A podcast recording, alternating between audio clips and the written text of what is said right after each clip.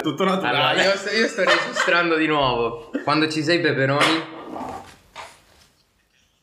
Eh, già stai registrando, già, giusto? Peperoni? Ok, ok, ok. Sì, E- peperoni. Bene, primo check, la diretta. Questa è la magia della diretta, ragazzi. E siamo qui in questo nuovo episodio di Talking Heads. E siamo io, Johnny, il netturbino più spastico d'Italia.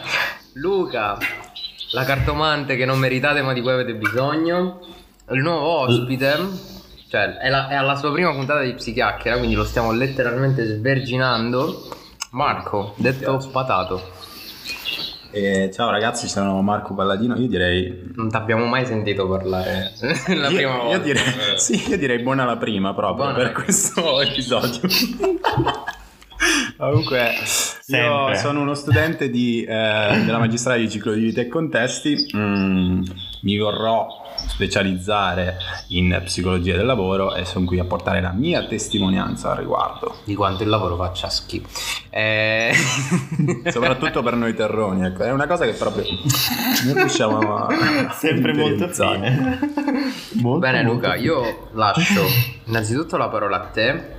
Anzi, ma prima di lasciarla a te, diamo il microfono a Marco, perché Marco deve presentarsi. Marco deve darci deve darci ci una testimonianza di quanto la sua vita sia sé. stramba, come quella di tutti, cioè nel resto tutti abbiamo una vita stramba. Quindi vai Marco. Ok, allora oggi vi racconterò mm, una piccola storiella che riguarda un diciottesimo. Una volta ero ad un diciottesimo con mm, dei miei amici, Eh, era il compleanno di questa ragazza che io non, non conoscevo neanche troppo bene, ecco. Eh, io ero tipo, insomma, avevo 21 anni allora, quindi ero uno dei più grandi là in mezzo. Anche i miei amici, eh, i miei amici di giù, del Molise, sono un po' più piccoli. E niente, vabbè, eravamo tutti là a parlare, stavamo parlando dei vari trend generazionali, quindi mm, Ma le cose che... Per, cioè, per capire. Questa era una cosa inventata. Ma cos'era? I, I Backstreet Boys. No, vabbè, sì, parlavamo di, sì, sì, sì, sì, parlavamo di mode. Stavo cercando di confondere la massa con un inglesismo, capito? I trend. Eh, parlavamo di trend. No, eh, che ne so, il modo di vestirsi, il- la musica mm, che si ascolta tra noi, insomma, tra i 2000, tra i 97. Ecco, eh, c'era una maggior parte eh, di ragazzi che erano 2000, 2001. Infatti io a un certo punto ho chiesto, raga, ma scusate, perché sentivo tutte robe a me sconosciute. Ho detto, raga, ma scusate, ma mm, voi di che anno siete? Eh, uno mi ha detto, eh, sono 2001, 2002, 2003, 2000, 2001. A un certo punto ho detto, Nino, Nino, Nino, Nino, Nino. eh, erano tutte fidanzate, era una festa un po' noiosa. Una festa un po' noiosa. No, però a, a un certo punto ho detto, beh raga, cioè a questo punto io sono il padre di Pamela. Ecco, Pamela era la festeggiata, compieva 18 anni quel giorno, e Pamela era orfana, padre. Il Quindi giorno, più bello, il giorno più bello della sua vita ha rovinato. Fa, fa- non fa ridere la storia, Fa, però. fa ridere se fosse la prima volta che, che l'ascolto. Ma come avete capito, non è così. Fa ridere più questa parte di Sì, fa tanto ridere. Fa tanto ridere. A me fa tanto bestemmiare, ma non lo farò. Perché sennò Spotify ci priva del contenuto e noi il contenuto lo vogliamo. Ma le parolacce si possono dire. Sì, non puoi bestemmiare, Tipo però. caspita, lo posso dire. Caspita lo vuoi dire? ok. Sì, sì, lo vuoi dire caspita. Sì. Non la sapevo Stai- questa cosa stai- di Spotify. tranquillo. No, tanto Casco tu non hai mai bestemmiato, Mm. altrimenti ti avrei stoppato sul nascere. E No, perché non ho la, la sportività di questa della bestemmia, quindi così. Comunque, torniamo a noi, perché il tema del giorno qual è? Il tema del giorno sarà appunto parlare di psicologia del lavoro, parlare del lavoro, parlare delle nostre esperienze e vediamo cosa, cosa tiriamo fuori, no? Cioè mettendo a confronto questo genere di Perché realtà qui- e le nostre realtà. In particolare qui oggi io mi voglio mm, mi voglio portare avanti come imprenditore e non come studente di psicologia, così da ehm, confrontare la mia realtà, che è quella di un titolare di, Eh, di un banalissimo locale Lui di solito è San il boss. Marignano, piccolo piccolo, Te di solito sei il boss, quindi. però io sono il boss, purtroppo non sempre, Adesso- ma sono il boss, sono Ah, il capo assoluto. E voi sarete i miei dipendenti, No, vero? attacchi al capo. Eh, Cioè, se- sei severo sul lavoro? Niente, non mi cago. Vabbè, non cazzo. Va bene, ragazzi, voi che tipo di esperienza Allora avete da, avuto da- nella vita? allora, da questo si capisce che comunque il trio si è diviso in due fazioni. Perché abbiamo Luca che rappresenta il capitale, cioè co- colui che ti assume. Sì. E dall'altro lato invece ci siamo poveracci, io e Marco, eh, piccoli, tristi e terroni, che cerchiamo lavoro. No, no, io no, schiavo no, io sotto i 7 euro l'ora non ho mai lavorato. Io Nell'ultimo anno. sei. Eh.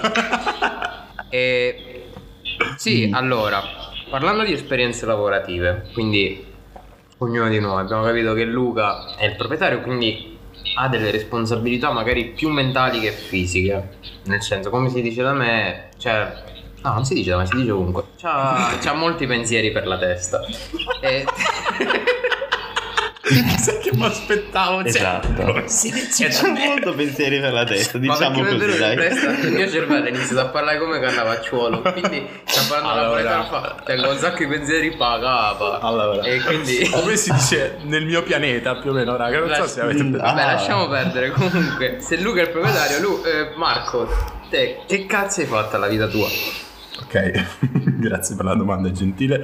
Eh, no, io nella mia vita ho fatto esperienza ehm, di cameriere, ecco, nell'ambito della ristorazione ho lavorato come cameriere ed è stato davvero qualcosa di fantastico. Eh, dipende molto dall'ambiente in cui ti trovi, in cui finisci, mm, perché alla fine spesso ecco, il cameriere è qualcosa che fai per guadagnare soldi e quindi non badi molto all'ambiente, non badi molto a le persone che ti stanno attorno al capo, ecco, quindi finisci in qualche posto e te lo fai andare bene. Ehm, secondo me, eh, come esperienza...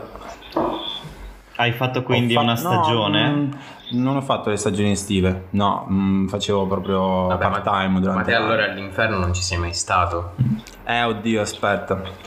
Ehm, Una stagione estiva Mm, mi sa. Sì, no, so, immagino. Cioè, immagino. la Divina Commedia, il primo libro, L'inferno, è solo una metafora su Dante che va a lavorare al baretto per la prima volta. No, vabbè, eh, calcola che mh, secondo me quando sei in una città, ecco io ero a Modena, eh, sei in una città abbastanza piccola, ehm, d'inverno il locale più famoso della città è comunque pieno come quando, non so, vai a lavorare in sessione, in, in sessione, cazzo, raga ce l'ho in testa, no dico in stagione estiva.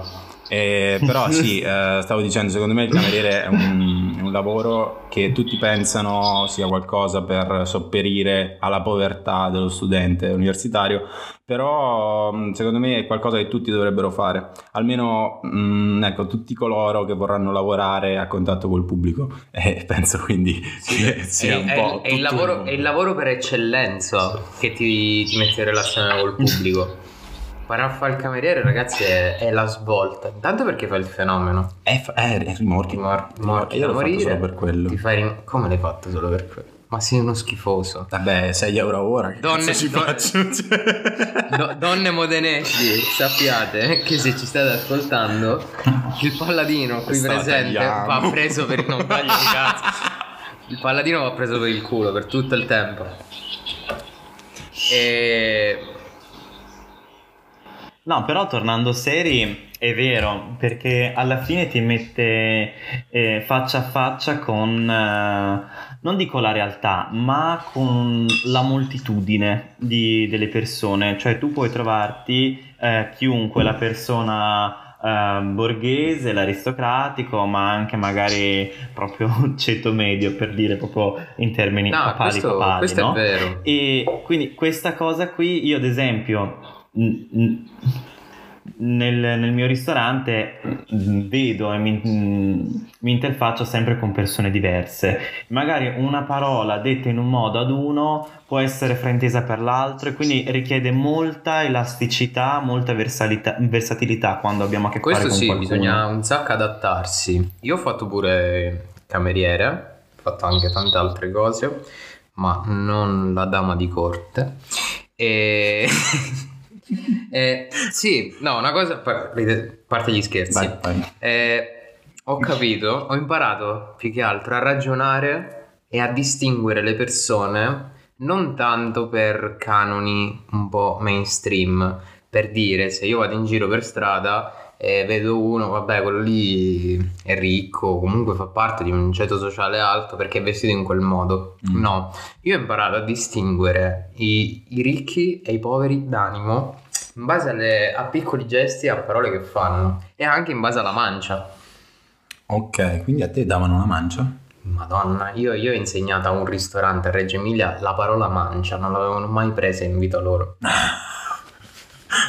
Ragazzi, la mi metti a ricchezza. disagio. No, comunque, ecco, secondo me poi io per esempio ho lavorato, forse è una cosa che non ho detto, ho lavorato in bar e locali pressoché notturni, quindi non in un ristorante. Secondo me è, è una gran differenza, ecco, lavorare in ristorante e lavorare in bar è molto diverso perché un ristorante è qualcosa, è un ambiente mon- molto più formale e devi essere molto più professionale, se vogliamo. Nel bar, ovviamente poi dipende anche dal bar, ehm, certe volte devi essere versatile, certe volte basta semplicemente far ridere far divertire.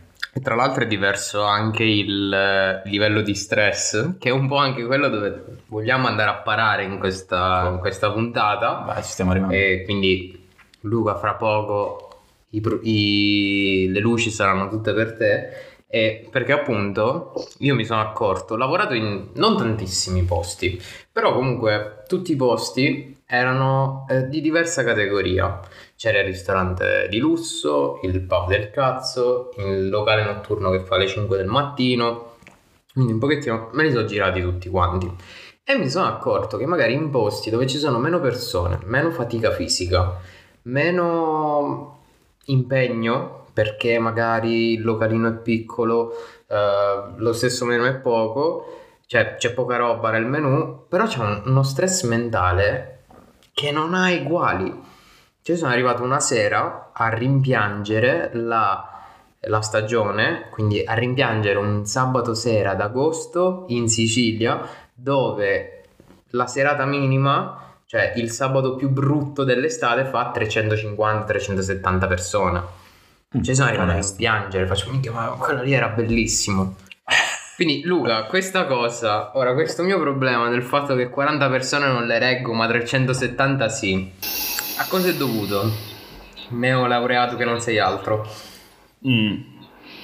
Allora, allora, il fatto che tu ri- riesca a sopportare più persone che anziché 37, questo non te lo saprei dire. Sì. È una cosa probabilmente tua.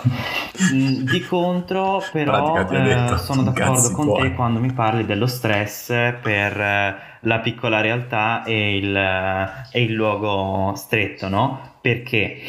Per il semplice fatto che quando io mm, ho magari clienti, eh, beh, il mio è un piccolo ristorante, cosa fanno? Vengono tutti allo stesso orario, quindi me li ritrovo tutti dalle 7 alle, alle 8, capito? Non c'è una distribuzione perché tutti mangiano a quell'ora lì. Stessa cosa per il pranzo, capito? Quindi il- l'apice di stress eh, lavorativo, cioè pratico e immediato è in quelle, in quelle due ore. Il problema quando è?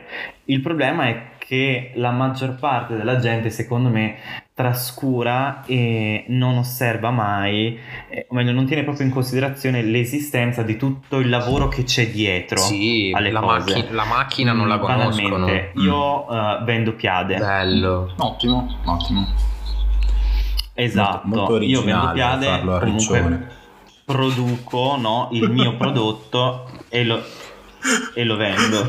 No, hai ragione, è molto originale.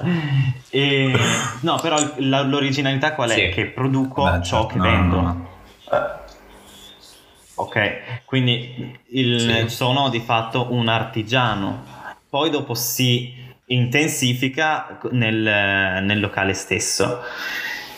Quindi il- io lo stress lo vivo proprio molto di più perché il mio lavoro si articola nella produzione, e nella preparazione e nella vendita. Quindi ci sono tre step che poi dopo ovviamente si articolano in altre parti e queste quello- mi rendo conto che non vengono capite dal, dal cliente perché il cliente vuole tutto anche pronto su questa, subito, anche cioè su vuole questa mangiare cosa banalmente. io mi sono accorto perché da premettere ho lavorato sia in un, in un livello della ristorazione ovvero facendo il cameriere quindi a contatto diretto col pubblico ma ho lavorato anche in cucina.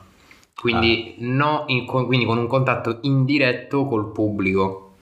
E nonostante la cucina sembri un ambiente visto da fuori più protetto, perché comunque se qualcosa è sbagliata, magari se la prendono col cameriere, e mm, quindi c'è, diciamo che non hai lo scontro, tra virgolette, con chi vuole, con, col cliente, e è molto più stressante. È molto più stressante perché lavorando in sala, quindi lavorando fuori, te, te riesci a guardarlo il tuo, tra virgolette, nemico.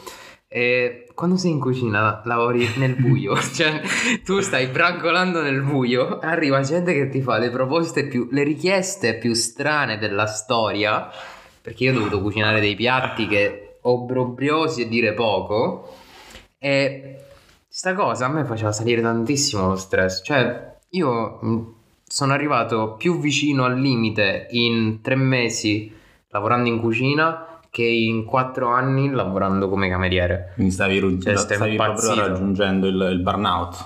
Sì, sì, ci mancava poco che io e il forno diventavamo una cosa sola. Ci abbracciavamo. Ma secondo me è molto più, più frenetica la cucina proprio. Allora, su questo vi posso dire che la piada peggiore che io ho fatto è stata banalmente mm, Nutella e crudo. Però è, Quella eri è stata secondo me spero. il peggio del peggio. Ma era fatto Nutella quello che te l'ha chiesta. E, l- Era fatto.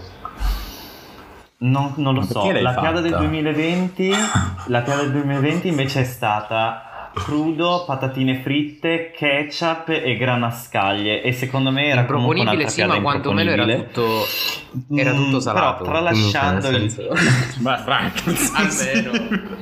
Dice almeno era tutto. Sì, sì, è vero. basta con le patatine. Vabbè, comunque Cambi de salato. gustibus, Sì, sì. de gustibus. Sì, ma la cucina Dei secondo me è molto più Ma è, più, allora è- io è lo molto stress più frenetica perché mh, hai la pressione, come diceva mh, Cupo, hai la pressione eh, sia dei capi sia vabbè, di chi ti ritrovi in cucina, ma proprio hai il fiato sul collo, nel senso che non è come quando sei in sala. Quindi c'hai il cannavacciolo di turno e ti fa mancano 30 minuti.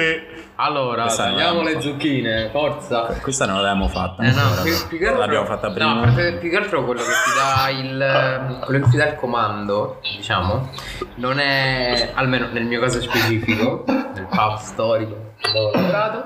E non era un- una persona, cioè non era una voce o il uno che ti cazziava, no. Eh, noi avevamo la macchinetta delle comande. Ora, Luca, non so se te Ah, hai la sì. macchinetta oppure vai ancora di cartaceo. Ce l'hai, ce l'hai. Quella Sì, stronza sì, maledetta. ce l'ho. Quan- quanto fa schifo Ce quel l'ho. suono? Ti ti ti ti. certo. Te stai in cucina panicatissimo e tu senti ti ti ti ti, ti ti ti ti, ti ti ti ti. Sì, sì, sì. ed è tipo l'inizio, l'avanzare di una marcia di un esercito. Tu senti come se ci fossero i nazisti che stanno per entrare sì, nel sì, retro. sì. E, e quindi stai impanicato e di base vuoi morire. Che è fatta molto brutale il concetto del burnout. E adesso Luca ci spiegherà perché si è laureato adesso. Quindi Luca, adesso ci spieghi il burnout. Vai, poche aspettative. Oddio, in, real- in realtà speravo che ce ne parlasse Assolutamente, con più dedizione Marco, però ecco sul burnout, sul burnout io ti posso raccontare la mia esperienza, no? Eh, mi sento in burnout in particolare perché? Perché il lavoro del ristorante, la gestione imprenditoriale, io che ho 24 anni, la trovo molto molto uh, intensa.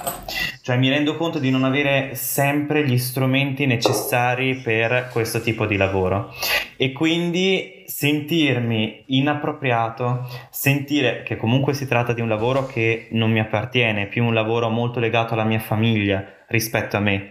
È un lavoro che e di fatto non, eh, proprio sul piano pratico cioè, io non, non, sono così competente e me lo vedo tutti i giorni poi per carità dopo un anno che sono qui posso dire che sono migliorato e quindi le cose mi riescono anche però l'immagine che io ho sempre quando lavoro è eh, magari sto tagliando un pomodoro mi vengono delle epifanie in cui io non faccio altro che dire se anche domani sarò qui a tagliare un pomodoro, io tra un anno muoio. Capito? Quindi è una che cosa.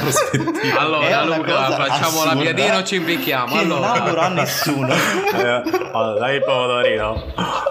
E poi scrivi la data di morte. È una cosa assurda. Però. No, non so, cioè adesso ci rido sopra, però quando mi vengono queste, eh, questi pensieri così, sono proprio delle... cioè li vivo con un'angoscia incredibile e secondo me, ecco, quello lì è il mio apice di burnout, vuol dire che dopo essere stato 12 ore al giorno lì a fare Uh, che ne so, delle piade, a affettare dei prosciutti, a um, avere a che fare sempre con la cucina, e magari torno a casa che sono sfinito e devo semplicemente dormire per poi ripetere la giornata, tra l'altro eh, col contesto Covid tutto si è intensificato e così mi, mi, porta a questo stress eccessivo, cronico direi, che è eh, tipico sì, del Questa cosa, di, questa cosa ti capisco un sacco, perché mm, io, so, io sono partito in vacanza da solo. Quando? Quando ho finito di lavorare, io ho fatto tre mesi in cucina. La mia prima esperienza vera in cucina dove avevo delle responsabilità, ovvero in cucina comandavo io. Wow fatto tre mesi, mm-hmm. Io mi sono prenotato le vacanze, fregandomene di qualsiasi cosa, mi dovevo laureare, dovevo dare l'ultimo esame. Mi sto eccitando. Eh, dovevo fare il test. Io sono partito da solo. Poi una tizia si è accollata, ma questa è un'altra storia ah. che vi racconteremo più avanti, perché ci sarà modo di parlare di queste cose, ovvero... Di la verità. Facciamo un piccolo spoiler, faremo la posta del cuore infranto. Mavi, se sei arrivata fino a questo punto, è il tuo momento di applaudire ed esultare. E Commenta io, con comunque, patata. A parte lo scherzo, ma sono scappato. Cioè, proprio io sono arrivato lì, era 12-15 settembre. E gli faccio: Questo è il mio ultimo giorno. E lui mi fa: No, perché me lo chiedi? Non è il tuo ultimo giorno. Finisci il 20. Gli faccio: Non era una domanda, è il mio ultimo giorno. Tu domani non mi vedi. Ah, me ne vado. Ma so proprio, no, no, ma io sono esploso tantissimo. Tra l'altro, a me piace cucinare. Cioè, mi diverto, mi ci metto a cazzeggiare, cose. È bello, potremmo è un bel essere, mondo. Potremmo essere ottimi amici. Potremmo essere ottimi amici, lo so. E anche per, tra aperta e chiusa. Aper... Allora, su questa cosa, su questa cosa eh, ti voglio fermare un attimo perché in realtà hai detto un aspetto molto importante. Quando mi dici mm. eh, tu non mi vedrai mai più, no? E lo dici da dipendente a un, um, a un titolare, io la capisco. E capisco perché effettivamente è quella fase in cui il titolare nella gestione del, delle cose ha bisogno di aiuto ma non riesce chiaramente a pagarti perché? Perché il nostro stato, la situazione italiana per gli imprenditori non è così comoda e agevole, ma è abbastanza critica. Per dire, tu in quel momento ce l'avevi con il tuo titolare, io probabilmente ce l'avrei con te perché magari non fai abbastanza, ti devo pure pagare e mi sento magari eh, in difficoltà perché non, non, mi sento aiutato, perché come imprenditore devi vivere su, su te stesso, no? Quindi o sei un drago e quindi sei in grado di mangiare... Eh, chiunque, cioè i tuoi concorrenti e i tuoi dipendenti, o uh, la vivi male perché Comunque, non, non sei situazione. Questo devo contraddirti un secondo, Capito? perché almeno nel mio caso specifico io non ce l'avevo con il mio capo. Il mio capo mi sta troppo simpatico, siamo amici. Cioè, non è, io non ce l'avevo con lui. Ah, ok. L'unico motivo per cui ce l'avevo con lui è per un'altra questione, cioè della serie che non avevo giorni liberi. Però lì nel momento in cui ero magari incazzato, preso male, mi innervosivo, ma poi a mente fredda dico vabbè, se non ci penso io alla cucina non ci pensa nessuno, non esce da mangiare, quindi va bene, nel senso ok, capisco il suo ragionamento. No, no, io ce l'avevo proprio con l'ambiente. Cioè, io, io ho distrutto una padella dal nervoso, ma non perché dovessi sfogarmi Mm. su qualcosa, io ce l'avevo proprio con quella padella. Ah, secondo me Cioè, ce l'avevo proprio con la padella, raga. Vabbè, stiamo Stavo finendo. per sclerare. stiamo finendo nel fantasy. Fantasy. Fantasy. No, eh, però se- scusa, scusa Luca. Però ecco, vedi, questa realtà qui, cioè del fatto che Ok, uno no, si arriva... Ah, dimmi, dimmi. No, perché certe volte io parlo e te non mi senti. Luca c'ha la capacità di tirare dritto, che voi non avete idea. Eh no, sì, infatti ragazzi scusate, io a volte vado come un treno e non mi ferma nessuno. Ok. Di solito per alzata di mano.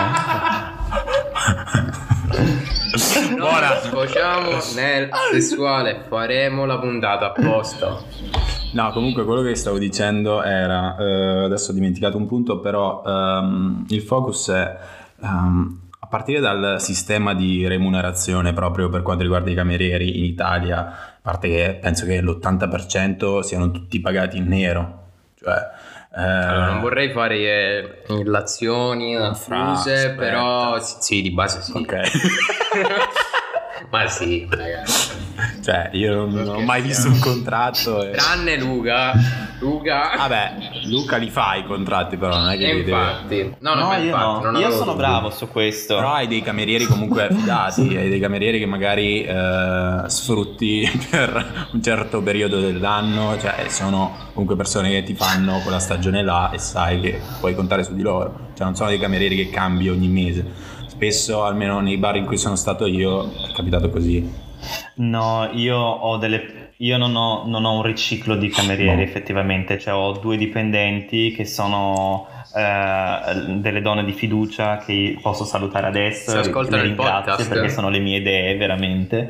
E Dai. non lo so, magari ragazzi, ciao, girerò donne di il fiducia. podcast. Donne di fiducia. Glielo girerò. Però eh, ecco, no, quello che stavo dicendo è, oltre a questo, anche ehm, le mance, cioè il discorso delle mance, eh, se vai in America per esempio, eh, ma penso anche in Inghilterra sia così, e, E poi sei anglofoni. Ecco, wow, è completamente diverso, nel senso che gli, gli imprenditori, i proprietari non ci spendono un cazzo sui camerieri, ma i camerieri guadagnano principalmente da- dalla clientela. Ed è giusto così perché in base al servizio il cliente paga. Poi ok, il proprietario magari può giudicare il, il lavoro del suo cameriere, però la maggior parte delle volte capita che magari il proprietario semplicemente ha sul cazzo il cameriere, ma allo stesso tempo il cameriere fa un servizio della Madonna e soddisfa i clienti in un modo eh, strabiliante e quindi mm, c'è quella dissonanza là. È quello di solito il motivo principale per cui molti proprietari ogni anno a fine stagione vengono ritrovati con ferite da bottiglie spaccate nel cervello Ogni riferimento e, e soffoca- e soffocati con la carta degli scontrini. Sì, sì, è successo, è successo. Ok. A Pordenone. Comunque non abbiamo definito il um, discorso del burnout, cioè il, il costrutto. Sì, io direi, direi di- di chiudere perché si sta a fare una certa con il costruzzo di burnout. Ve la lasciamo aperta così voi la potete interpretare, ne potete parlare con i vostri amici, con il vostro prete di fiducia, col vostro meccanico e chi più ne ha più ne metta. Quindi chi ne vuole parlare del principio di Ah, burnout? io, io, io. Vai, vai, vai, vai. No, pensavo stessi chiudendo la puntata. No, no, no. Ho detto, fra, no, aspetta, cioè, almeno fammi dire sta cazzata. No, vabbè, comunque, cioè, visto che prima Luca aveva detto, dai, poi magari lo definisce Marco, ecco, comunque, eh, il burnout, mm, secondo me, è qualcosa, è, è un argomento super attuale, anche se mm, magari noi studenti non lo percepiamo come tale. È, è attuale proprio perché durante la pandemia, ovviamente, con lo smart working, soprattutto per le donne madri. Io sono Ecco. Giorgia, sono una donna. Ok, e soprattutto per le donne madri che erano rinchiuse in casa con lo smart working a badare al figlio che vomitava a fianco a lei. e- Mirko, mentre... secondo me si chiama Mirko, un Io bambino Mirko. che vomita. Ok. Ok, no, però ehm, ecco, il burnout è qualcosa che mm, definisce tre stati, cioè uno stato di depersonalizzazione, quindi ti senti come una macchina praticamente, una macchina da lavoro, come diceva prima Luca. ehm, ecco, arrivavo a fine giornata e pensavo, va, tra un anno muoio così io. Ecco, mm, ti senti un, un oggetto, un, semplicemente una macchina da lavoro, come ho detto prima. E oltre a questo sei...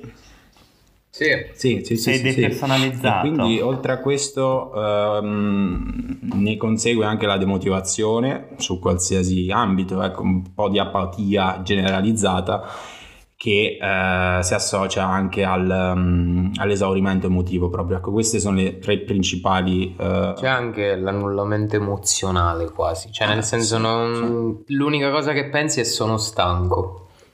Ma neanche stanco, non è nemmeno la stanchezza, perché non è, non è tanto fisica, ma è proprio mentale. Sì, cioè... mm,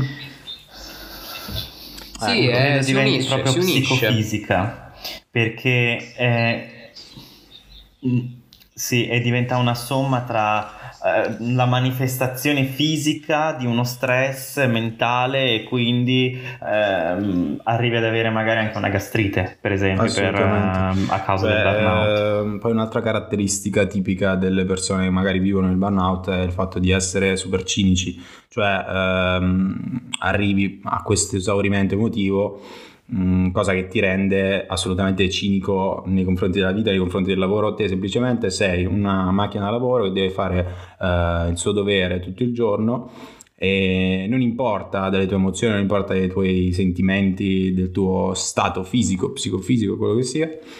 E quindi arrivi a questo punto. Ecco, secondo me poi mh, è molto collegato anche al discorso del, del workaholism, cioè quando qualcuno diventa Sì. dipendente dal lavoro. È, è una linea molto sottile quella. Secondo me mm, Sì. è proprio...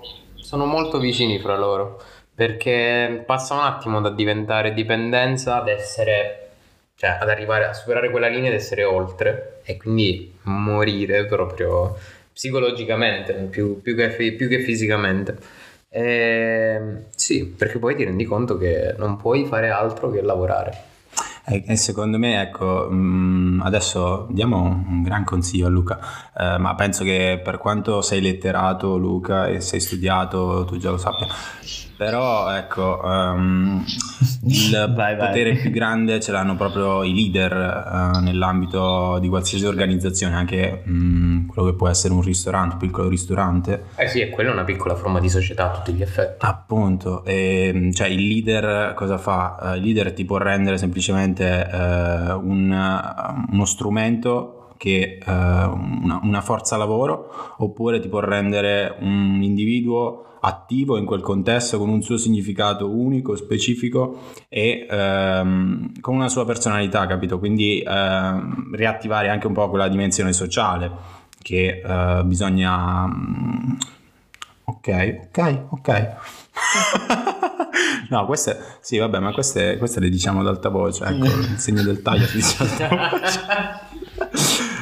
No, comunque, ehm, ehm, diciamo che la parte più importante che deve, mh, il ruolo più importante che deve svolgere il leader, secondo me, è proprio eh, ricreare la dimensione sociale, perché la leadership al giorno d'oggi sappiamo tutti che è orientata eh, sul, mm, su quello che è l'aspetto più sociale e non su, su una leadership autoritaria, su una leadership che incentra tutto sul risultato e non eh, sul processo.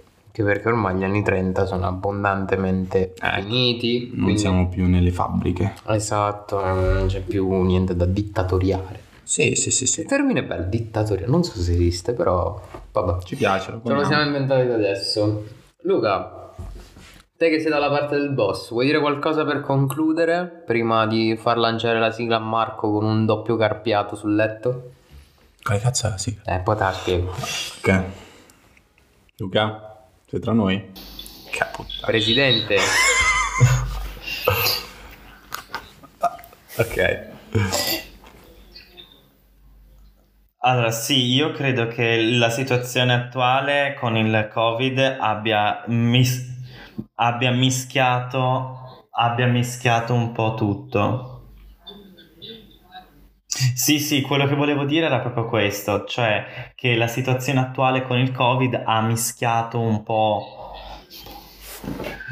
Allora, la situazione attuale con il Covid ha mischiato un po' tutto e quindi non ci rendiamo conto del, di come la situazione sia uh, difficile da gestire, no? E quindi anziché parlare di autoritario, autorevole, parlerei diciamo di... Uh, leader senza più la capacità di riuscire a gestire e prendere in mano la situazione, no? E quindi quello che posso magari ehm, trovare nelle tue parole intanto è un supporto e ri- un ricordarmi che effettivamente sono io il padrone, non ci voglio credere.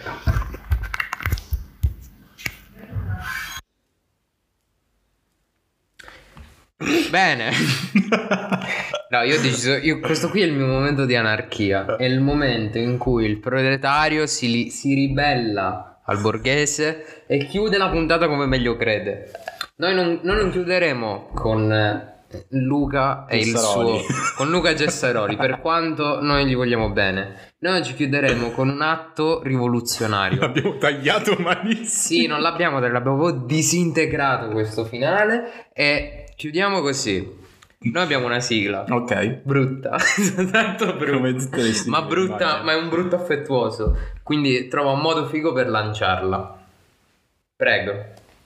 Ma uh, devo lanciare ah, la no, sigla e te la fai, no, te la non fisi- no, non la canto. Se vuoi, vuoi cantarla tu una sigla. Cioè, ipotizza una sigla adesso. Ah, devo ipotizzare una sigla. Ipotizzala. Ok. Ti do una tanta, tanta, tanta, tanta, tanta. Facevi beatbox da piccolo? Assolutamente no. Questo era Psichiacchiera. Abbiamo parlato di burnout, di camerieri. Sì, però la base... E di droghe sintetiche. Sì, adesso andremo a drogarci. Vabbè, ora vi lasciamo la sigla seria. Ciao. Ciao.